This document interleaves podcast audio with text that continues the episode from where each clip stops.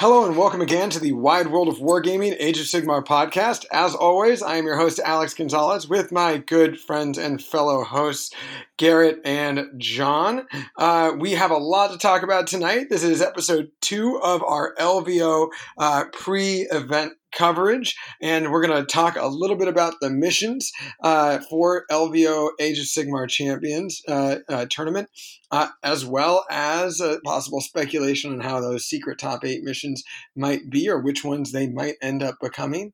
Uh, but then we're also going to talk about some uh, new surprises and fun little snippets and news about some really great projects that Garrett and John are going to be participating in at LVO. But before we get to that, as always, John, what is on your workbench in particular tonight? Hey, Alex, how you doing tonight, my friend? Man, the excitement is in the air. I cannot wait for LVO next week. Oh my gosh, I am exploding with energy. I tell you what, uh, my non-gaming friends wish I would shut up, and my gaming friends uh, they just want to hear more, of course. So here we are on uh, pull down the fourth wall a little bit. It is Monday the thirteenth when we are recording. I mention it so that we can all give glory to the great horned rat here on his first celebration day of the year. and to celebrate that, I brought out a little bit of the old Glenlivet 12 single malt. So that's what I'll be enjoying as we record tonight. Uh, other than that, I actually had some stuff on my workbench. As I mentioned in last week's episode, this weekend I was able to attend the CK Studios Hobby Progress Airbrush class up at Carl Tuttle's Astronomicon. Uh, I'm very fortunate. Uh, a lot of you may know Carl Tuttle of the Independent Characters, the actual number one 40K podcast that is out there. And uh, I wouldn't say he's a neighbor of mine, but uh, I do live in a small town of Morgan Hill, and he just lives a couple miles away. And so, Carl, at his place, uh, frequently hosts uh, large events like this. And so, eight students four teachers. It was amazing with uh, Kat Jackson and Caleb of CK Studios, as well as Justin Kiefer. A lot of you AOS players may know Justin from the Lords and Heroes podcast. Uh, so that was pretty cool. And of course, um, one of the other people that was in the class was Adon Tejada, who is going to be one of Garrett and I's co hosts as we're doing the shoutcast for the uh, LVO AOS championships coming up next week. So it was a a lot of fun to actually uh, hang out with Adon, uh, kind of get reacquainted, uh, so that you know we're going to spend some time talking next week. And of course, uh, we were actually sitting right by each other, so I got to take a real cool look. Um, he was working on some uh, some space wolves. Uh, I myself decided to start painting my Sisters of Battle, wanting to take on a little bit of a challenge. Uh, you know, I've been airbrushing for for decades, but I've actually taken several CK classes over the years, and I feel that I have a very strong, uh, you know, when it comes to color and using color. But I wanted to challenge. People always say that painting white and painting black are the two hardest colors. So for this class this weekend, we had to bring a squad. I brought a Seraphim squad and a vehicle. I brought a Rhino, and I painted the Seraphim squad in white, and I painted the Rhino in black. And I got to say, is I got a lot of practice before I master either black or white. But I can tell you for sure, I have some white Seraphim and a black Rhino right now. So, uh, so that was that. Uh, so again, uh, real great class, a lot of fun. Looking forward to next week and uh, the LVO. And uh, hey, Garrett. Um, now I mentioned that I was hanging out with Adon this weekend. Uh, not sure if you know Adon. Uh, have you guys met before? We possibly could have met. I mean, I'm going to be honest. I've met a lot of people going to all these major events, and I tend to have issues forgetting f- names to faces a lot. if I have met him, I'm sure I'll recognize him as soon as I meet him again. Oh, so you're saying um, it's like when um, you see somebody's face, you completely remember, oh yeah, I know you, but maybe just off the name, you're like, eh, it, blends into the, no. the noise. Right? Yeah, well, exactly. Yeah. What Garrett's saying is he's so popular, he's so well known, and he meets so many people doing what he does that he's just like, oh, did I meet you? Oh, oh, we shared three drinks two years ago. Oh, whatever. Actually, that that has happened to me. Um, like Oh, jeez. Okay, jeez. I was Well- joking, but you're just a big old jerk. Well, no, it, it was. It's more like I was like hanging out with these people, and like they were talking to me as if it, it was uh some of the guys playing in my Warhammer Underworlds tournament at Nova. They're like, "Hey, Mm. Garrett," like they're talking like, "So how's how's your uh you know your fiance?" And I'm like, "Oh, I got married now," and I'm sitting there, I'm like, "How do I know these guys?" And then it clicked. I got really drunk with them at Nova. and so I don't actually remember them. I didn't actually remember them until it clicked with me because I was like, wait, I only talked to you guys because I was like when I was wasted. So my sober because I did them. Uh, I was like I wasn't drinking at this last Nova, and so I was not s- drunk anymore, and I didn't recognize them until it all clicked for me. oh, that's So yeah, it has actually happened to me that it was like, oh yeah, I had a bunch of drinks with you, and I I forgot who you were. Oh right, that's who you are. That is wonderful. Um, but yeah, no, I'm actually uh if, if I have met you, Adon, I'm really sorry if I don't remember you, but I'm really excited to work with you. Uh, talking with you for going into the for the shoutcasting. Uh, it seems like you really know your stuff, and I'm really excited to see uh, you do your stuff, your work for it. Um, but on my workbench, uh, I have had a crazy weekend, and my week was basically leading up to this weekend. um, so Friday, uh, I packed up all of my stuff. I had to drag uh, a bunch of terrain that I collected from the community, got all my terrain, went up to uh, Huzzah Hobbies, set and set up ten tables for my tournament on Saturday that night, so we could just wake up, get registration done, and get going. And then we had tw- 18 of the 22 people show up. Luckily, we had 20 people registered and then two more people registered. Luckily, two people didn't show, four people didn't show up because I only had 10 tables set up and I was freaking out that I was going to have to set up another table. Uh, the store does have 16 tables, uh, but I only had enough mats and terrain for 10. Hey man, if you got tape Uh, on the do- floor, you have a gaming table. Yeah, but uh, I do really want to give a shout out to uh, Corey Wiggins, James O'Brien, uh, Justin Smith, uh, Jason Bales, all guys in the community. They really rallied, got me all the terrain and mats that I needed. Uh, Huzzah Hobbies, uh, they were able to get me a bunch of stuff too, and we're, I was able to put on a really good show. So Saturday was a event. We got 18 people day of. I wasn't able to play because there was an even number of players but I was able to like you know walk around, uh, play around with some list stuff, some list sciencing stuff based on what the list was submitted, and uh, generally just have a good time. Not a lot of rules questions. Um, the most rules questions came up on duality of death, and I'll get into that later on when we start talking about the missions. Uh, but so yeah, it was a lot of fun. Uh, James O'Brien ended up taking it all as he does. Um, so we'll uh, we'll we'll see how he does at LVO. He's been kicking ass since Nova. Um, and uh, we and, and had technically before Nova, he was already kicking some Yeah. ass. If I remember back to War Games. uh, Con. surpr- I was actually really surprised. There was a Mawtribes player that brought three Stonehorns, two uh, Battle Line Stonehorns, and one Frost Lord, and he actually went three and zero. He beat uh, Slaves to Darkness list pre FAQ. Uh, he beat Bonereapers. He beat Morathi. Like he just like crunched through, and like I watched a bunch of his games. I just like came over, and I was actually really surprised with the damage output and just like honestly, like a lot of people have underestimated Mawtribes, and I think he like came in and showed you can make a good Mawtribes list and you can go three and zero at a tournament. Um, so that was really good. And then uh, third place, so he got second place, and then third place was also a three and zero player uh, was Walker Clough, and he was playing OCR Bonereapers. So Petrifex Elite, not, pretty standard. Uh, but yeah, so it was a great day.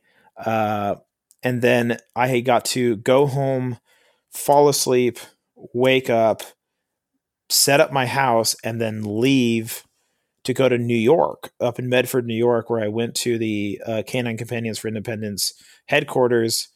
Uh, and while I stayed at a hotel Sunday night, wake up to this morning, Monday, and go through orientation, get my eight week old puppy, and drive home. Ooh, nice. So yeah, so I've had a crazy weekend. I just got back from New York. I have a sleeping eight week old puppy on the ground next to me, and I have a crazy, jealous five year old golden retriever sleeping upstairs away from the puppy. and uh, I'm in for a fun times leading into LVO. Get to take care of a nice new puppy and all that fun jazz, while also digging through the list of missions and getting everybody ready for LVO, and then getting ready to go out there and do some shoutcasting. But I am super excited. Uh, I've never done shoutcasting, and I'm just I'm actually really really excited to do it now. The more I think about it, the more I talk about it, and so yeah, that's uh, that's that's what I got going for me. On my workbench, I have another Bold Rock IPA hard cider. So just uh, enjoying one of these before the craziness all sets in. But yeah, that's me, Alex. How uh yeah, how's your life been going this last week? Oh, it's been going good. Been going real good. I uh, don't have as many crazy things going on as you do, so you know I'm thankful for that. But um, you know, getting a lot of stuff done. I have on my workbench, as always, Bonereapers. Um, I went to our good friend and fellow host Jeremy's house just yesterday and just kind of spent the whole day um, playing the two lists that I was uh, on the fence about against him. Um, and, you know, we actually, um, one of the, or they were both uh, LVO missions. And uh, I have some thoughts to share when we get there about some of the missions. Um, but uh, one of them was a very close loss against one of his. Um, he also had two LVO lists that he wasn't sure which one to bring. Um, it was a close loss, um, like a minor loss, um, for one game because I bubble wrapped my harvester and was just like, he's not going to roll boxcars to charge. I'm safe there. And then he rolled boxcars to charge and killed a harvester with Gotrek. Um, and he also killed Katakros with Gotrek. Uh, but Katakros also by himself basically did like seven wounds to Gotrek. So he was hanging out with like one wound left, and the Mortek just kind of um, wrapped it up from there. But um, uh, yeah, it, that was a, a, close one, and it was a list that we realized was not going to be a good list for him for LVO. Then we brought he brought another one, which is a lot more true to our French overlords style, and uh, I brought the list that was less useful, but the one that I had more opinions about, um, the one that didn't have Katakros in it, and I overextended myself immediately. And I also play, uh, read a rule wrong. I didn't. Uh, I it was the Realm of Hysh mission, um, and it was the one where if you're in cover, you get minus or opponent, your, your opponent's minus one to hit against you. And uh, I figured cover and then benefiting from cover were two different things. That was my bad. So I put Arkhan kind of up front near some terrain, near mystical terrain, but also like in cover, like on like completely on cover to to benefit from a minus one to hit. Realizing that, not realizing that you know because he's a behemoth or a monster, he does not benefit from any cover whatsoever, which means that he doesn't actually he's not actually in cover despite being in cover. Well, he's, he's in cover um, but gets no benefit, right? Is that how it works? No, it's not even oh, like wow. that. It's straight up. If you're a behemoth, you don't you you're not in cover, even though you're on wow. cover completely. Yeah. So rule rule that I had misread and uh, paid for, but even then, like I could see the the picture was in the pudding. Um, I, I had chosen my list right then and there.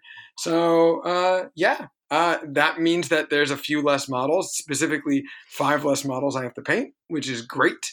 And uh, I'm already thinking about a doubles list in case I'm not in the top eight, which, you know, you never know. Um, and yeah, I'm just kind of finishing up some of my units. Not everything's going to be completely 100% done with edge highlighting, but we're going to have everything at least 85 painted, 85% painted, if not 100 by LVO. So I'm excited uh, to have that happen. Kind of repainting my Bone Tithe Nexus uh, to have a little bit more of a darker hue, darker feel, and we are just uh, cleaning some stuff up. I lost one of my crystals on the four pillars that are on the four corners of your of the um, Bone Tithe Nexus, so I completely cut down the little four pronged ends of the Bone Tithe Nexus, and I um, I was able to successfully like get some crystals at like Michael's, right? Like uh, totally destroyed like two pairs of earrings to get these like crystals, and I'm just gonna put them on there and do some painting with them, and, and it's gonna look pretty cool. It's gonna look pretty tight. Um, and then I am also drinking Willamette Vineyards uh, rosé because we had some in the fridge, and uh, my fiance wasn't to finish it, so here I am finishing it. Um, And uh, yeah, but you know, my workbench is just a small factor here. Um, you know, and, and today is of course the list deadline for LVO. So if everyone's listening to this episode, you are already too late and probably have a yellow card if you haven't uploaded your list. But if you haven't, uh, or if you have already, then you're you're good. You're Uh, yeah, that, that yellow but, card thing is is no baloney because not only can you get a yellow card for uh, uploading your list late, if you upload it on time but your formatting's wrong, you also get a yellow Yep. card if you don't correct it by midnight. And then you're given a grace period, and if you don't correct it by the grace period, you can take a second yellow card. So you can actually go into the event carrying two yellow cards for failing to submit your list correctly and correcting those problems. That is correct. Um, and yeah, we know people who have gotten the red card last LVO for that exact reason. So, always important to upload your list. Always important to get it all sorted out. Better safe than sorry, right? Oh yeah, for sure. Yeah. don't don't be like me at the last couple of tournaments where I literally uploaded my list at one minute before the deadline. That is hilarious. What event was Uh, that? SoCal Open. oh my gee. gosh. Yeah, at, I do at, want to say, at 15 minutes to midnight, I decided I needed to rewrite my list. oh geez, I do want to say, as far as this uh, event goes, be very cognizant of adding your army mission to your list. It was one thing that I noticed during my tournament is I had to go in and explain the army mission to everybody, look at all their luckily during check-in, I just looked at their lists and um said like, "Oh, you need to choose an army mission," and so I was able to do it as part of the check-in process. But you will get yellow cards if you don't have your army mission, even though you passed the format check. Scott will be going through and checking for that army mission, and if you don't have it, you're getting a yellow card. Well, for anyone who's also signed up for AOS Champs, they should have gotten a very convenient email from Scott explaining that exact situation. Yes, and I'm I'm just reiterating that to anybody who doesn't read their emails. Well, if they don't read their emails, they're already that's problem one. yes, if they don't read their emails, they're probably not listening to us right before the list deadline. Yes, that's a serious technophobe. It's a modern world. Yeah, well, I mean, modern world, modern repercussions. So, Ooh, I like that. yeah, Ah, you get a yellow card. Boom, there you go. Dishing them out like hotcakes. Um, Oh, you know what? That reminds me. I still have those really nice yellow cards that uh, we got made for the GK Open over the summer. I should bring those and uh, let Scott use them if he needs to. They're they're nice and thick, so when you slap them down on the table, they make some they have some mass to them. do you think Scott would do that? Do you think he would be like, yeah? I mean, because like if I was Scott, I would definitely use them and like be super dramatic about it. But like, Scott's, You know You know- what? Get a bottle of tequila in him, and he'll do whatever. Yeah, yeah. S- You I, s- know- I swear, he's a tequila man. Like we, we'll we'll get him nice. Is and- he? He's a tequila man. Like last LVO, walking up to day one of the champs, he had killed a bottle of tequila the night before. ooh, if Scott's listening to this, oh man, I know the secret sauce now. Yeah. I'm gonna So, come at you with some tequila. well, I don't know if it affects any of his rules calls, but I definitely think if we get some tequila in him, we can get him slapping yellow cards and being all sorts of uh, you know, aggressive with those things. I don't think anything will stop him. I want to I want to see him just like scare some like some player who's not expecting it and be like, "You get a yellow card," and to see the person go- get confused and like upset and like, well, "What's going on?" Yeah, that'd be awesome. You can do like I do, and I just walk around with the big, thick yellow card in my hand, slapping it against my palm as I walk past tables. Oh, what you gotta do? What you gotta do, John? If you were ever to do that next uh next Winter Wars, what you gotta do is you gotta get like uh those big sunglasses, those big like like the man with no eyes sunglasses. That would be Uh, tight. Just walking around slowly, looking around at things, maybe picking up one of the one of the players' models. putting it back down to the same spot, you know, because they're not going to question you. You got a yellow card in your hand. No, you you could just like walk up behind someone like Bill or James and just like flitter them in your hands, just like like yeah. And he turns Oh. around, it's like yellow cards, and then walk away. I like that a lot. I like this I a like lot that too. a lot. This is brilliant. Intimidation 101 by a TO, right? Oh boy. Uh, maybe I'll keep that in mind for the next 40k event I run. You got to kind of pull some of that with those uh, tryhards over there. But in the world of Age of Sigmar, we should have nothing but fun and fantasy. So I don't uh, expect. I mean, to you know, ever John- really give one out.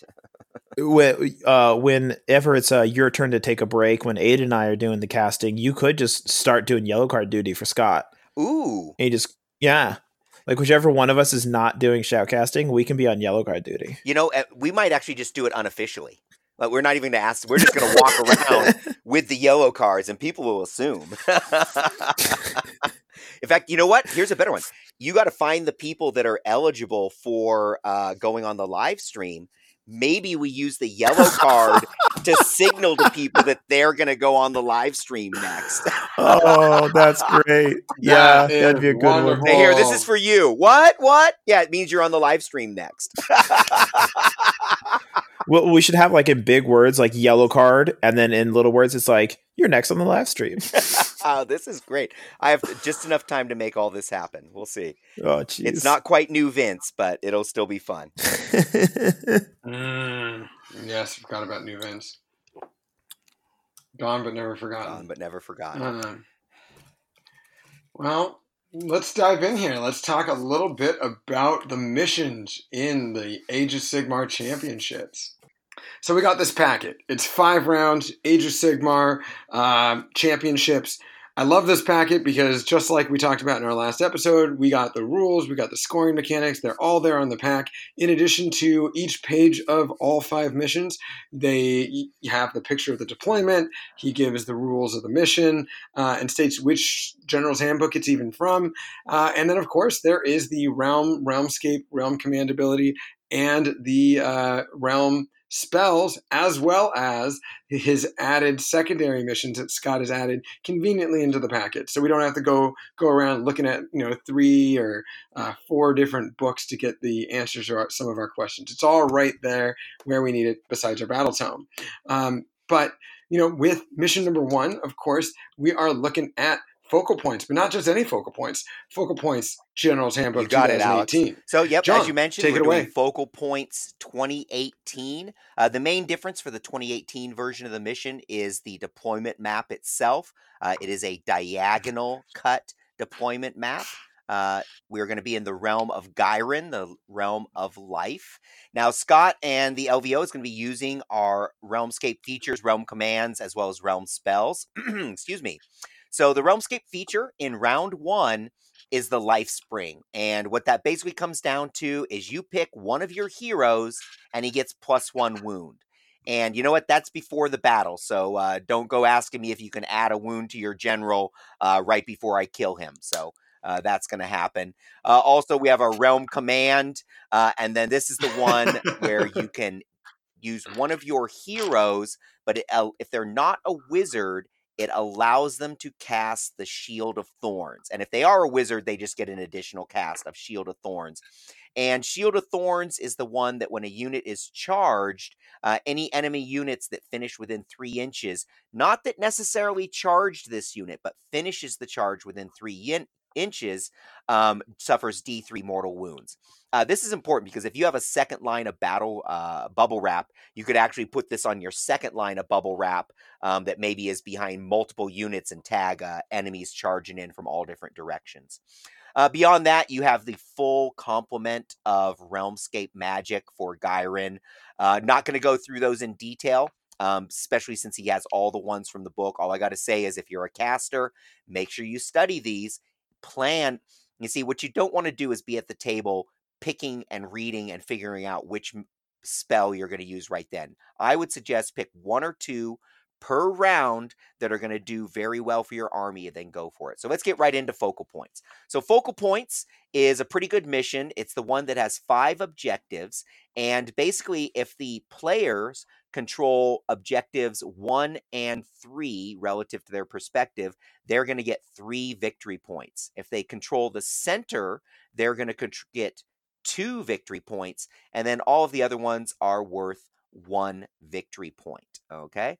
And basically, at the end of the day, the player with the most victory points is going to win the mission. One thing that's important to note uh, here for the LVO is that we are working off a scoring rubric. So, again, if you get a major win on this one, you're going to take 17 points. If you get a major loss, you get zero points. And in addition, you have your secondary, you have your hidden agenda, and you have your army mission. Okay. And so pay attention to each one of those. In this case, the battle plan secondary is center ground.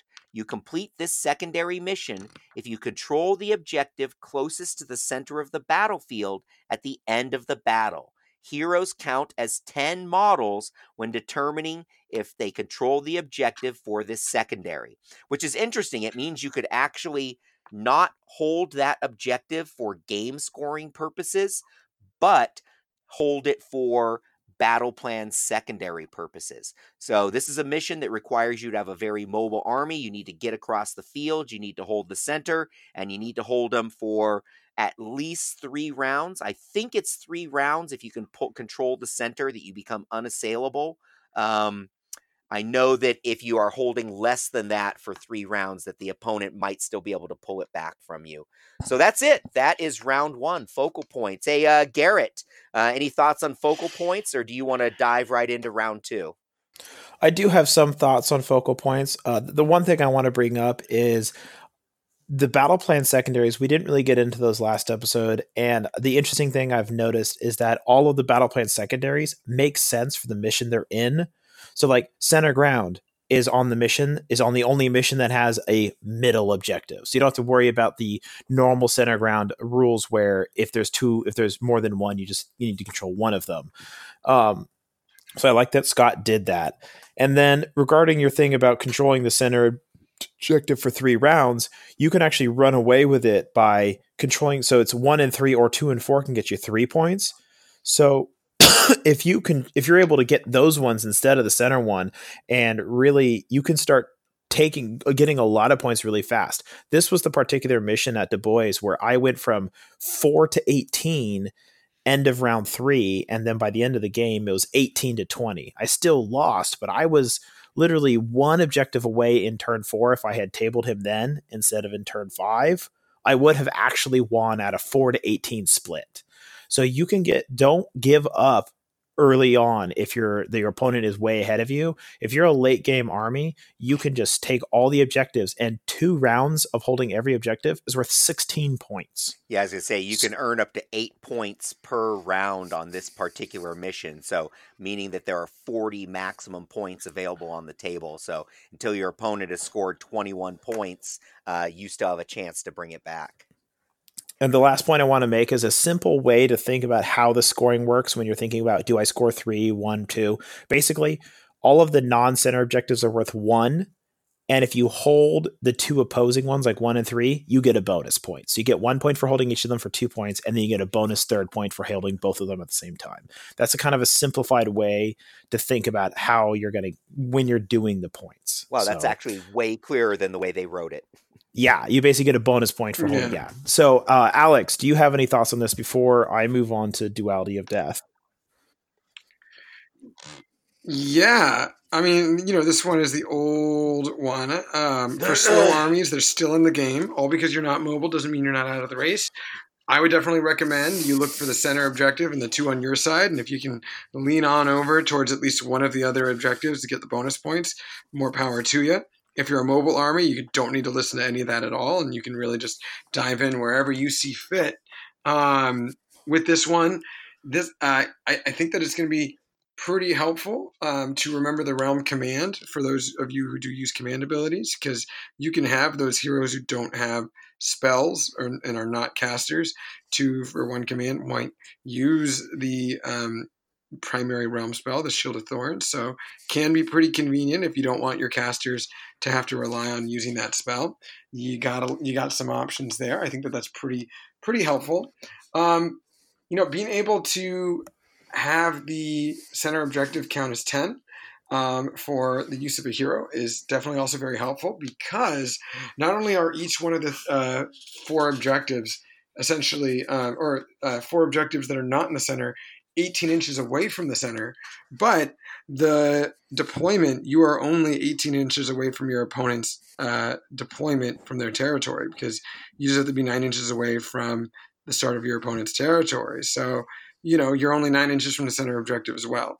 So there's a lot to play in here. This is there's a lot of uh, there's a very brutal combat mission for a lot of those attrition armies and yeah. One thing to clear up too is, is, sorry, is considering that we are in Ghyran, don't forget that we do have the mirror pool spell, which is an 18 inch teleport for your wizard. So uh, there's a, a real possibility of some big bad characters jumping around in this mission. To clear up any possible confusion of what Alex just said, your heroes counting as 10 models is only used for determining if you control it for center ground. You don't your heroes don't count as 10 models for determining to control it for the 2 points during the mission. Come on, man. I, I said that uh, I wasn't, you know, accidentally misreading the rules. I was just trying to, you know, get my competition to play wrong, right? I just wanted to make sure that uh, based off Alex's language, people wouldn't misinterpret what he meant to say. Um, oh, my language is meant can be interpreted in whatever way people think I meant to say. Okay, well, one of them is correct. The other one is not. So let's uh, let's clear that up for everyone else. Bad, bad, host, Alex. Bad host. Bad host. Luckily, no, no. our listeners can trust the word of both Garrett and I, neutral parties that'll be shoutcasting instead of a fiendish top player that'll be gunning for your for your chonies at the oh, tournament. Oh, geez, I was just trying to recover from misspeaking. So yeah, well, okay. well, we got another mission here. Uh, you know, we have, of course, uh, round two, which is going to be uh, good old duality of death. But again, it's going to be 2018 duality of death. Uh, Garrett, I feel like you you got some things to share about this one. I do have a lot of things to share about this one. So first, um, similar to John, I'm going to start with the realm. Uh, I want to. So this is duality of death in the realm of Ghur, which is the realm of beasts. This is uh, not a very widely played realm, and that is due to when the realmscape features were first announced. The realm of Ghur required that both players bring a beast and deploy it onto the battlefield, and it's neutral and it just targets the closest enemy, and it's it's super fun. But in a competitive scene where you can just bring like a Chaos War Mammoth or a Carmine Dragon or random stuff like Magma totally Dragon. Like, yeah, Magma Dragon, all sorts of crazy things you could bring that would break the balance of the game.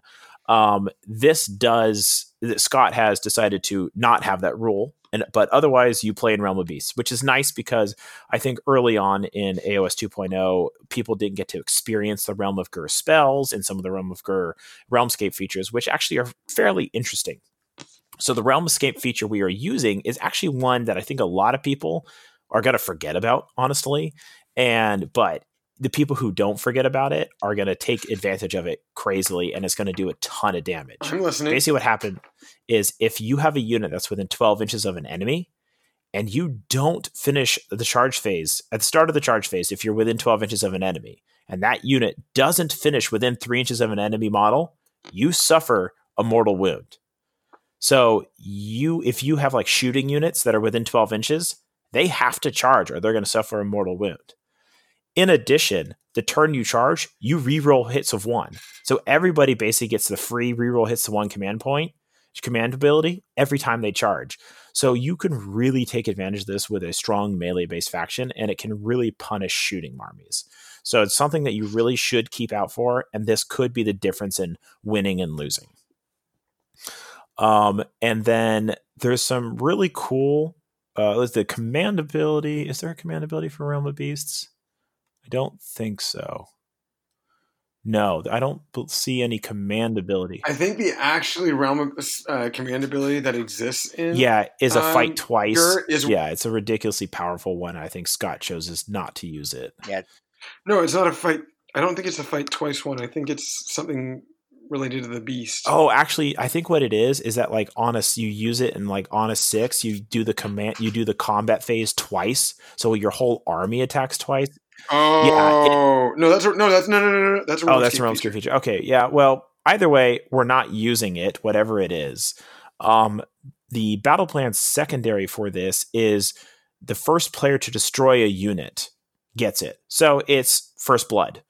So you want to go first, kill something right away, get first blood. Um, only one person can get this. Uh, if two people somehow did it at the same time, I don't know, due to death frenzy or sh- shield saves or something, you guys just roll off to see who gets it. So, oh, this is yeah. Um, so this is going to be one of those. Well, Scott has made sure that only one player will ever get a battle plan secondary, and he has done a lot of work to make sure all of the edge cases are taken care of, and I really appreciate that. So, now on to duality of death. Um, 2018 duality of death versus 2019 duality of death had some major changes. The deployment was changed for both of them, and the 2019 Duality of Death had a crazy deployment where you deploy in the corners, and so you have to split your army. This one does the opposite, and you have to deploy 12 inches inside of the. So you have basically uh, 12 inches up, and then 12 inches from either side is your little territory box. You kind of are shoved into the center, anyways. Um, and so it, rather than splitting your forces, you have a central focused force. The other thing about Duality of Death in 2018 versus 2019 is in 2019 battle line and heroes are the two that can control it while in 2018 it was behemoths and heroes that could control it. And i feel like this was a very important decision that scott actually made to do 2018 because if you you if you did 2019 then battle line scoring the objectives battle line are kind of used to score objectives in any normal game. And if this is your one hero based mission so some of the missions are quote unquote hero based missions star uh, places of arcane power three places of power and duality of death are the main ones and usually it's a only heroes can control it or something else and the first hero that gets onto it within three inches scores it and you hold it until you're get gotten rid of. Now having battle line be able to control it kind of defeats the purpose of that in my opinion and so i like that he chose 2018 duality of death. So he has a actual hero based mission where only like single models are the ones that are going to be taking it.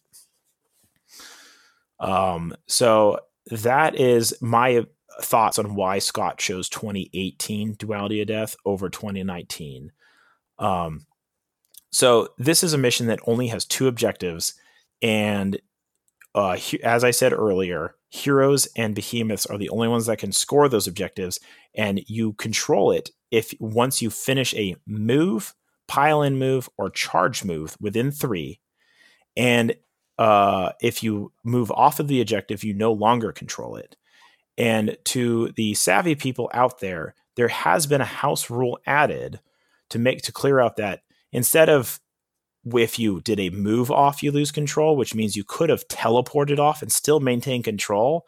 There is language in here that says if you eh, check every phase, if you aren't within three, you no longer control it. Oh, so I love it, that. It, solid take it, rule. Yeah, it's a solid house rule that just stops some abuse that some of the yeah, more savvy and a players that are going to just take advantage of every little edge case. And I, it's again one of the things I like Scott. He looked for edge cases that would cause negative play experiences, and that would have been one. So you do have to actually stay within three of the inches of the objective. The number of points you score is equal to the the number of turns that hero or behemoth has controlled it. So the first turn that you got you're on it, you score a point. And if you still are on it next turn, you score two points, so total of three. So it kind of like starts snowballing. But if you somehow move off of it and then move back on, you have now regained control and you go back to one point.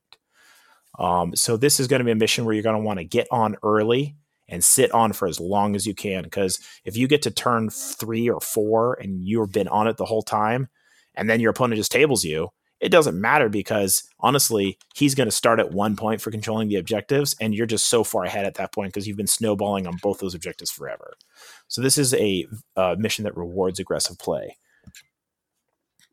The other key point I want to talk about is behemoths being able to score it. If you have an army that turns your behemoths into battle lines, like uh, Mawtribes with uh, Stonehorns and Thunder Tusks, or Gristlegore making Terrorgeist and Zombie Dragons, or Cities of Sigmar, uh, Greywater Fastness, I believe, is what makes Steam tank uh, the Steam tanks. They no longer count as behemoths anymore, so they actually can't score mm-hmm. these anymore. So that is something to uh, take into account when you're playing this mission. So, uh, yeah. Alex, do you have any thoughts after that long explanation? No, not at all. Um, I I like it. I think it's a good uh, mission. I am curious about. Well, I mean, I really I'm not that curious about a lot of it. I think that it's a, good, a better idea that it is behemoths and heroes because it really makes people think a lot more. You know, because a lot of people might not have, you know, you can have your Verminlord Warpseer or your Katakros, but then you can also have your Necromancers, your small Skaven units that need to scurry, rely on scurrying away or not being in combat, um, and and you know just your gaunt summoners. You know, you don't want them in combat. And what if you have a, an army with no, no beefy hero? Well, thankfully, they then have maybe they have beefy uh, uh, behemoths, and if they don't, that sucks. But uh, you know, I, I, think that's a really interesting one because yeah, uh, uh, the battle line. That's kind of the only issue that I really have with Duality of Death in 2019 is just like you mentioned. Definitely preaching to the choir here, but like you know, troops are meant to hold objectives, so why are they holding these two objectives? Um, I like the house rule about hugging objectives. It's definitely very helpful, making everyone play straight and narrow. And, um, you know, the deployment is helpful too. I really prefer the deployment of one kind of uh, one big bar, one thin bar of deployment, uh, rather than say uh, the two individual split side. I don't like splitting my forces up all that much and uh, it's always like with my night haunt i always literally just null deployed on one side and just kind of went with it. Um, with my bone reaper army it's a totally different ballpark. Um, and and really it's just it's just easier. And you don't have to worry about the gnaw hole being in the middle of you know in between your deployment zones when you fight against skaven and you go well fuck. Like what am i gonna do about that? Uh, and so yeah I, I appreciate it a lot more. Um, but that's uh, that's duality. Well, I tell you what, uh, that, we do have... I myself disagree with almost everything you guys have said. I'm, I'm, sitting here well, fine. You're biting my tongue listening to your bullshit opinions about this mission, and you are so wrong on every level. I will literally say that Duality of Death 2019 is my actual or one of my actual favorite missions in this entire game. And this Duality of Death 2018 is and has always been one of my least favorites. Um, it's the fact that it is only heroes and behemoth. Um, I don't like that personally. Uh, I think that the addition of the battle line uh, and heroes to be able to hold it is uh, the right direction. I love the split deployment zone that's no, on the newer version. Uh, this current deployment zone I have no issues with. It's just bland, as it were. Um, I do like this mission in both versions that we have the building score when you hold that unit.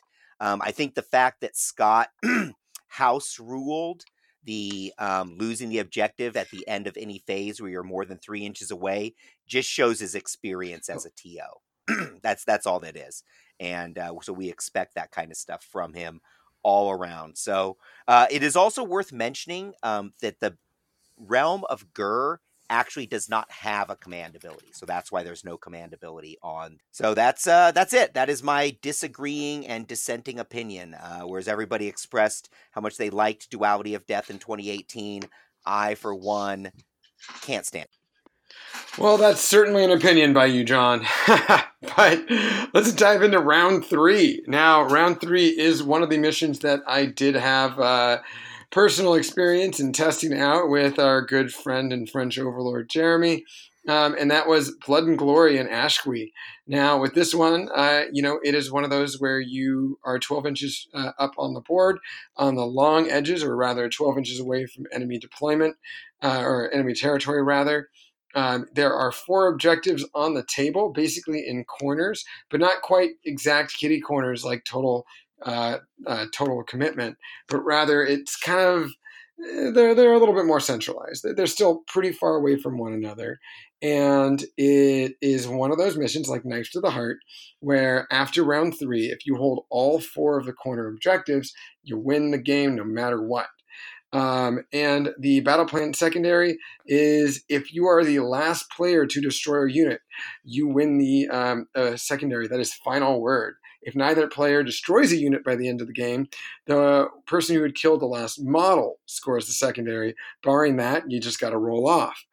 Um, this is the mission that I think is going to be the litmus test for all those Ossiarch Bonereaper lists you're going to see who bring the crawler. I'm looking at you, Michael. I'm looking at you uh, because the Realmscape feature is the cloud of smoke and steam. Models cannot see other models if a straight line is drawn through the center of their base to the center of the other model's base.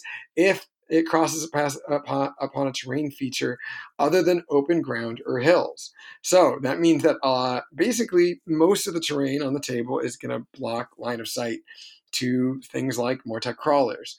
Um, it's also useful against you know cities of Sigmar and other things of that nature. But no, and, and then of course spellcasting. It's good against spellcasting, but uh, you know it's it's going to really hurt those those crawler list uh, crawler lists rather.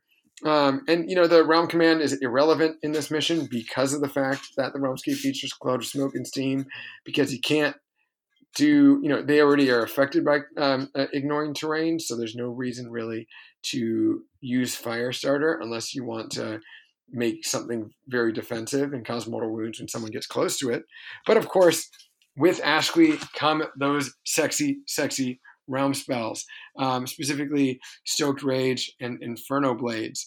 So and incandescent form uh, so you know be sure to remember your missions uh, or remember your uh, spells rather for the mission because you could have 30 daemonettes that are damaged two uh, and plus one wound and uh, you know plus one to charge. That gets crazy real quick. So i really like this mission uh, uh, realmscape uh, and that's about as far as it goes for me. Uh, I am not a huge fan of the mission. Uh, I played this one with Jeremy. It only lasted about an hour and 20 minutes, maybe. And that was with us truly shooting the shit. Uh, because, and it was a super boring game because he had Fyreslayers, I had Ossiarch Bonereapers. I knew that I, there was no reason for me to go up the middle of the table. So I sat back in my deployment zone. He slowly came up to me. He wasn't exactly cracking his movement rune turn one or turn two. I believe he cracked it on turn four. So he was just slowly getting to my front line and not doing much each turn. And I was basically moving and buffing things up and expecting him to crack his movement rune each turn. And it was a super boring game it was very clear from the very onset of the game that no one was going to get a major win no matter what. There was almost no way he was going to be able to wipe wipe me around, and I knew I wasn't going to wipe him off the table despite Inferno Blades. Um, and I did roll poorly for my Inferno Bladed Mortek unit, but uh, you know, it's it's just kind of a boring mission, and I'm not a huge fan of it. So, not a lot happened. Um, he squeaked out a minor win because he killed more points uh, near the end. He had a, a, couple of clutch 12 inch charges, like we talked about earlier in this episode. Um, but neither of us were impressed with the mission. We both kind of walked away going like, well, that was kind of a waste of time. but uh, John, what are your thoughts on uh, Blood and Glory? Well, uh, this one, unlike the last mission, I pretty much agree with you. I'm not a huge fan. And I'll be honest, it's not the um, turn three instant win mechanic that I'm uh, opposed to. I, I think that's fine. It's I would like to see that there was an instant win mechanic, but that this mission also scored normal objectives. Because the problem is that a mission like this, unless you can get that jump mechanic and get in there and win all four objectives, most of the time this thing goes to a minor victory or something along those lines and well that just means it comes down to kill points and i'm never a huge fan of kill points so this in the end of the story um, becomes a mission about how much of your opponent's army you can kill. Now as you noted alex this being in the realm of Aqshy in the realm of fire has a couple of the most powerful realm spells possible uh, in particular, Stoke Rage, add one to wound rolls and charge rolls, and Inferno Blades, which adds one to the damage characteristic of melee weapons. Uh, I can tell you, whenever I can get both of those spells off on a unit of monks, um, if monks are able to make things disappear normally, then they make a couple things disappear a turn when you get these spells up. And I'm sure uh, most armies have some kind of super unit, large unit, horde unit that can take advantage of Stoke Rage and Inferno Blades. I mean, heck, you put that on Clan Rats, and all of a sudden they become frightening and deadly. So uh, that's my general thoughts on this one. Much like yourself, Alex, I am not a fan of missions that force us to go to minor uh, victory most of the time.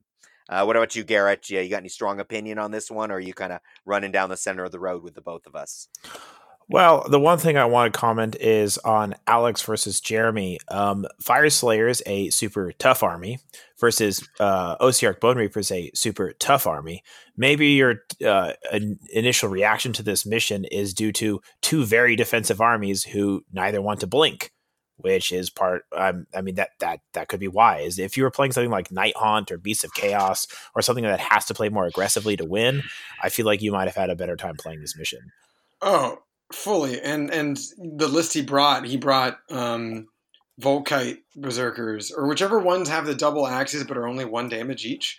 Um, you know, and several times I assumed that they were his Hearth, Hearthguard Berzerkers uh, or uh, the the Hearthguard with the the big axes rather than the um, the the fire glaives. And so, like three different times in the game, I asked him, and, and Ben Schmoller came up. Our good friend Ben Schmoller of T-Shift fame uh, had was visiting, so he was watching the game. And like three or four different times, I was just like, "So they're they're they're one damage? They're not two damage?" And he was like, "Yes, Alex, they're one damage." And like I think by the third time, he's like, "Yes, Alex, they're one damage." And I'm like, "Okay, cool, got it." And I was like, wow, my Nighthaunt would have fucking loved this list because it's like just kill everything except for the thirty or the twenty man Hearthguard block, and just then move around from there. And so this list, yeah, I was a defensive army, so I had no ability to do that. That that just kind of proves yeah, my point it. that your reaction to this mission, like you're saying, you hate this mission because of one anecdotal piece of evidence that was based on okay. like so that, that's just my point of like when you're because you immediately said oh if i was playing nighthaunt this would be a great mission. And so it's like it's not actually a bad mission. You guys just had a bad matchup on this mission. So it's kind of an unfair judgment of the mission. Um per- okay, well, you know personally what? i don't like the Why mission do you either. defend the mission Oh, oh, yeah. so it comes out. Oh, it comes well, I just, out. I just didn't like the oh, reason you didn't like this mission because you didn't like the mission for a very uh, non-objective reason. White, so I just wanted to mention knighting the mission, and you're like, "Oh yeah, by the way, I, I, I don't like." I, I from honestly, I'm going to say from a streaming perspective, as a going in as a shoutcaster, I think this is a, not a great mission because honestly, the game could end early, and who wants a stream to end early? Like that's less content time for me to talk about. And so having a mission that uh, has a uh, victory condition that can cause the, the, game to end a third of the way through or three fifths of the way through, no, I don't really like that. Um, oh, you know what, Garrett? You may have just hit on a super important point I hadn't thought about. You know, uh, you and I uh, have been given control over which armies will appear on the stream. And part of, I think, what we'll pick is not only gorgeous playing armies, but ones that will actually execute the mission in an interesting way. So we need to find ourselves some really aggressive mobile armies to uh, to pick for this particular mission for the live stream. Well, speaking of aggressive missions, um, the next mission, uh, Battle for the Pass in 2019, round four, um, while everyone's hung over on Saturday morning um, in Realm of Shadow, that one requires a super aggressive army, don't you think, John? Yeah, I think so. Um, one of the things I, I prefer missions like this. This uh, encourages aggression, encourages you to get across the field. Now, everybody, if you're familiar with Battle for the Pass 2019, this is the one where the deployment is a triangle um, in each of the it's sort of a long ways deployment with a triangular deployment zone. I myself have found that my larger skaven armies pretty much fill up that triangle so there's not a lot of strategy of how i start off in there it just kind of fills it all up and i think a lot of armies with a big footprint have that issue. Uh, one of the other things is if you have like a you know, two catapults or a heavy artillery section, it's going to be very concentrated. Now, the thing is, you're going to be concentrating it right behind that four point objective um, so, you know, when you go across the board, it is only, what is that, 30 inches from center objective to center objective? No, 36 inches actually, as I look at the, uh, the board here. Uh, so you got 36 inches to get across there. You're going to have the heart of your opponent's army right there. And so that's, that's kind of the nasty stuff. Let's look at the rest of this. We're going to be in the realm of Ulgu, the realm of shadow.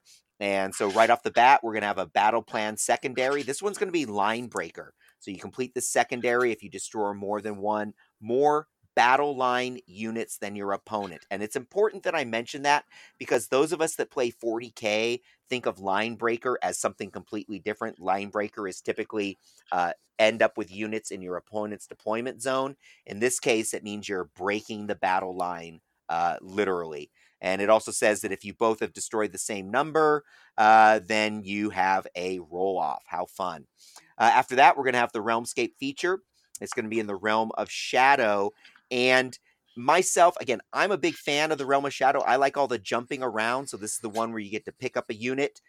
Every single round, you pick a unit that's within six inches of any edge of the board and you set it up more than nine inches away from enemy units, also within six inches of a different edge of the battlefield. That's an important one. It does specifically say different edge, so you can't jump from one side of your battle line of your uh, of the board to the other. You actually have to pick a different corner, um, and this creates a constant threat. So any point in the game, you could have units coming in from any angle. There's a lot of armies that can take advantage of that. Uh, we also have the realm command ability, and that is basically uh, going to let you use a similar realm command where you can basically jump from the edge of the board, come back in six inches. Um, I guess. I guess it actually ends up that you can do it twice if you use the command ability and the Realmscape feature. Uh, the nice thing about the command ability uh, is that you don't necessarily. Uh, no, I'm sorry, I take that back. You do not have to roll. So at least with the command ability, you're not going to use any units. Um, other than that, we have once again we have seven spells. I don't want to go through all the spells. You just have all of the Realm of Shadow spells available to you. Some of these are pretty strong, having moves, causing mortal wounds, that kind of stuff, reroll failed wounds. Enfeebling is one to look at. And like I've said before, before you go in, don't go in thinking that you're going to play with all seven spells. Pick one or two that are good for your army and focus on them. So that's uh that's kind of what I'm thinking about with the battle for the pass 2019. Uh, Garrett, do you have any uh, thoughts on this one yourself? I just have a couple of quick thoughts. Um, first, kind of actually general about all the missions. The one thing I want to point out is what you need to pay attention to is after round one, rounds two through five, all start 24 inches away. So, unlike many of the 2019 uh, missions that we've been used to playing throughout the year, you these are mostly going to be 24 inches away so you're going to have to take that into account if you're used to alpha striking with a pseudo fast army that is not incredibly fast. The other thing i want to mention is when it comes to major victory minor victory and draw points destroyed is actually not used in any way shape or form. And actually we there is a margin of victory based system to determine if you get a major win or a minor win and otherwise you actually get a draw which is at eight versus eight points. So those are two very important things i think you have to keep in uh, when you realize throughout the entire event as a whole. On this part oh, wait a second. So so what does that mean for uh, blood and glory then? it means that whoever so you get a major for controlling all three at the end of three or later or all four. And if you if neither player uh, controlled all four then it's whoever controls the most gets a minor victory. Otherwise it's a draw.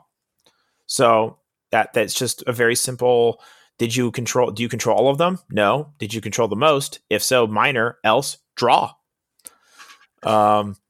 Okay. So yeah, uh, then the, my one point about this particular mission I want to make is this has a very restrictive deployment zone, and it makes it very hard to have board control to prevent uh, ambushes and deep strikes. So people who have like deep striking shooting units can easily get and threaten a lot of your uh, very critical units. And so you have to be very careful with how you do your screening.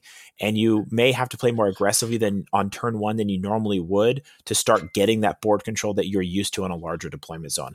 As an army, as a person who likes to play ambush based mechanics like Living City, Legion of Night, and Sylvaneth, I love this mission because I always take advantage of my opponent not having a lot of board control on turn one when they give me the top of turn. That's nice. And that's, of course, why being in the realm of Ulgu is a nice complement to this one. Yep. All right, Alex, do you have any final thoughts before we move on to round five? None whatsoever. I like the mission. I like the objectives. I like the ambush mechanic there as the realm's uh, escapability. And my actual favorite is the spells. I love Bridge of Shadows. Or not Bridge of Shadows. Yeah, Bridge of um, Shadows. Uh, yeah, Bridge of Shadows. Hey, you got it right. Um, but we do have that other one, that final one before top eight, and of course, this is going to be Star Strike. We all love and know 2019 Star Strike specifically, not 2018. Um, and this is going to be the second of the two LVO missions that I have tested out. It is in the realm of Hysh, and uh, battle plan secondary is Seize. You complete the secondary if you control more of the objectives at the end of the battle than your opponent. Uh, you can then count uh, battle line units as double the number of models uh, for controlling the center objective. Uh, only for the purpose of scoring the secondary. Note that it will not stack with the Might Makes Right allegiance ability for Ogre March Maw tribes. If so, that would get nutty. but uh, yeah, it is. Uh, it's real fun. Um, Seize is going to be a helpful one. Dazzling Glow, as mentioned earlier, uh, was, is subtract one to hit for attacks that target that unit that is in cover. I, of course, totally misunderstood the wording of cover and the wording of that because I put Arkhan out in an area where he could never be affected by cover. So that was my fault for not fully understanding the rules. Knowing that uh, behemoths and monsters could never hold an objective, or not hold objective, could never uh, uh, get any sort of benefit for cover, doesn't mean anything compared to that because it just means if you're a monster, you don't get cover flat out. So, good thing to remember, people. Um, but the Realm Command is the one that is actually kind of crazy. It's strike quickly. You can use this command ability to start at the combat phase. If you do so, pick one friendly unit within three inches of a hero or 12 from your general, and that's within three inches of an enemy. The unit immediately fights instead of later in the combat phase. So, you can do a strike first mechanic if you have enough command points. So, get to it, guys who have lots of command points. Um, very, very helpful. Very helpful. Um, and then, you know, uh, the spells, the uh, spells are pretty good. Um, just like, uh, you know, Realm of Shadow and Realm of Fire, there are some real useless ones and or, or, situational ones, and then there's ones that should almost always be used. Banishment is my absolute favorite, especially when you fight against 20 Hearthguard Berzerkers and you're moving them 24 inches away. Very helpful, um, but you know that's just my opinion. Uh, Star Strike's great. I think that Star Strike's a big litmus test mission. Depend, you really got to play very smart with this one. But John, what are your thoughts on final mission being uh, being this one, being uh, Star well, first off, I really like Star Strike 2019. Um, it's funny as I look at this mission objectively, I should not like it. There's you know the random nature uh, of everything uh, a few things the fact that you roll the center first and then somebody gets to to go all these things I'm, I'm not a fan but every time i've played star strike i've had a lot of fun i've done well with this mission it's led to some dynamic challenging games um, so i'm though like i said i normally would not be a fan of this type of mission in actual play this has always proven to be an amazing uh, amazing one for me. Um, other than that um, this is just it's a, it's a nice little mission. You know, you're going to be in the realm of Hysh, uh, the realm of light, and you know that has all those covers. It's funny as you were talking about the whole cover relative to uh, behemoths and heroes. Uh, I was forced to go ahead and open up the core rule book, uh, which clearly says, uh, let's see, cover. Uh, add once units if they're holy honor within a terrain feature when the rolls are made. This modifier does not apply to the combat phase. And here it is. And never applies to units containing models with the monster or war machine keyword that have a wounds characteristic of eight or more. So you could possibly, I don't know if there's any monsters or war machines. I guess Skaven has some war machines with less than eight wounds, but other than that, I'm not sure uh, what falls into those categories that has less than eight. Korgoraths. Corgis, yes. six wound monsters, yes. go, go, go. There you go. So those guys still get some cover, and they're still going to be minus one to hit. Other than that, everyone else, SOL, too bad. So, uh, you know, it is what it is. I'm not a huge fan of the Realm of Light, but I think it's an important one to have. And if you got to go through five realms, it's one of the five I would pick. And of course, Star Strike, a mission I should not like, but somehow I always have fun playing it. Uh, so that's it. That's my mm-hmm. thoughts. Uh, this is a so this is a great one to use those 12 inch um, little pads on too, just for what it's worth. So I know Alex is going to be uh, tapping his watch and trying to get us uh, off real quick because we are running well over time now. But I just want to have some quick thoughts. One, uh, the realm command ability. I do not have time to get into how this affects the uh, war of activations and the way that the stack works, but it is one of the more powerful versions of those. Is all I'll say because it happens at the start of the command phase, combat phase when you use it. So uh, educate yourself on how uh, the war of activations actually works with uh, different phases trumping each other. That's all I'm going to say there. And the other thing is banishment. While Alex says it's a very important spell, I also want to caution people from using it too uh, freely because your opponent is the one that gets to set up the unit. So you could end up uh, allowing your opponent to take a unit that, yes, was threatening your wizard right there, but put them in actually a very positive position on the other side of the board because they just had to be anywhere more than 24 inches away from the caster and nine inches away from enemy models. They're just like, okay, I'll just go 60 inches to the other side of the board and go to this very critical point over here. So be be careful when you cast banishment. Make sure you have board control because your opponent can't just redeploy his unit to an actual more vo- valuable position. Um, and then as far as well, that's some that's some amazing advice, Garrett. I, I think I'm going to take that one to heart myself next time I play this mission. yeah. um, and then as far as liking the mission, um, like John, uh, I shouldn't like this mission, but I do. I think causing two d six inches as opposed using two d six dice as opposed to one d six dice to determine where they land really stops the randomness. And honestly, Gift from the Heavens from General's Handbook 2016, the very first General's Handbook, was actually my favorite mission ever. I really liked the tactical play of how that worked. This the Star Strike is a little different since they the you, you don't have that tactical play of them coming down in hero phases instead they're coming down the start of the battle rounds. But I've actually always liked the meteors coming down and the mad dash to go score them. So it is one that I should hate, but I just love. Okay. Well, we do have to wrap it up for today. Unfortunately, we were unable to get to our speculations in the top eight. But before we do so, um, you guys want to give just one or two more minutes talking a little bit about uh, what you guys going on for uh, LVO? Sure, I'll go ahead and start. Well, as everybody's probably figured out by this point, we've been talking about it on uh, Twitter, on Facebook, and even last, pad, last, last podcast.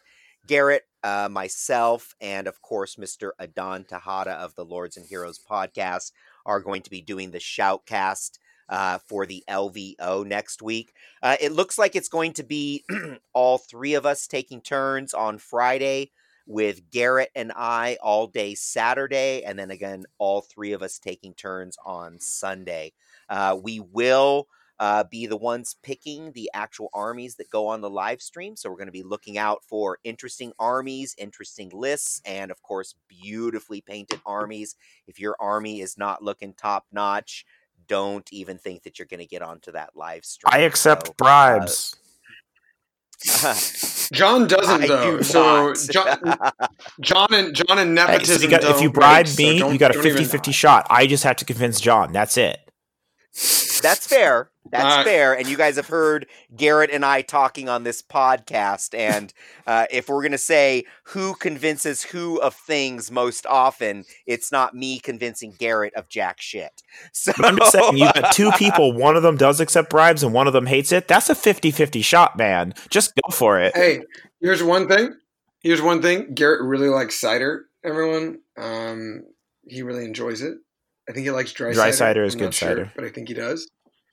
There you go. Hop cider, cider in particular, cider, everyone. Uh, mm. You can also bribe John. Just don't expect to get anything that you want. That's true. I, I, will say like, nice things about you. buy me a, a bourbon or likes, something like John that. Uh, also, bribes. I should mention bourbon, that uh, Garrett, Alex, and I are also going to be interviewing players, uh, both top players and interesting players. So uh, do look for us to maybe uh, seek you out or talk to you if you want to get on the pod podcast, go ahead and hit us up, whatever. If you got something interesting going on, we're going to be talking to all kinds of people at the LVO and uh, building up some content that we'll probably dish out over the next uh, few weeks afterwards too. So uh, that's that's all I have to say. Garrett, what is your your mad thoughts on uh, our live stream next week? Well, I'm hoping I'm going to be able to pull a lot of data from all of the lists, like what units were taken and distributions and things like that. And I think it'd be a lot of fun to discuss that during some of the lull periods or how that might affect uh, current placings and things like that. So I'm really excited to dig into that. And I definitely want to hear Oh, I'm feedback glad you said on that. what people Yeah, I'm want. glad you said that because uh, I myself was also thinking the same thing that you and I would have a chance to uh, pull a lot of the lists, not just the people on the live stream, and really start digging into lists and discussing uh, what people were putting out there. So uh, cool. Yeah, so I, I'm I'm I'm actually interested in um, between now and LVO. If people have feedback of what sort of data they would like, um, I'm able to grab basically all units taken, number of those units, points spent on those units, roles the units uh, were in, relics taken, spells taken. Um, if there's anything in particular, any sort of like graph or graphic or uh, just distribution of data that you want to see, let us know. And uh, I'm interested in hearing what the community wants, so I can start building those scripts and uh, generating that data, those uh, analysis analyses.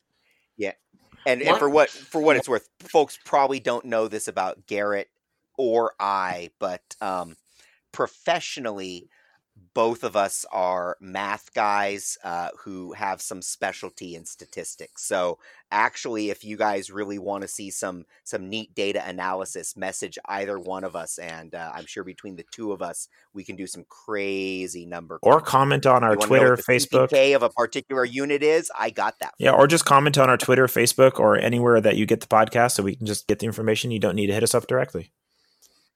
Oh yeah, that would be awesome. Yeah, Exactly. but hitting us up on Twitter would be amazing.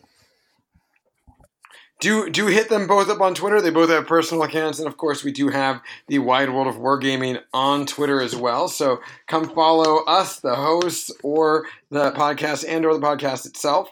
If you guys have any uh, anything you guys want to say to us, uh, whether it's something nasty or if it's um, you know just uh, something you want to see, or even questions you might have, do uh, give us a shout out at the Wide World of Wargaming or Wide World Wargaming.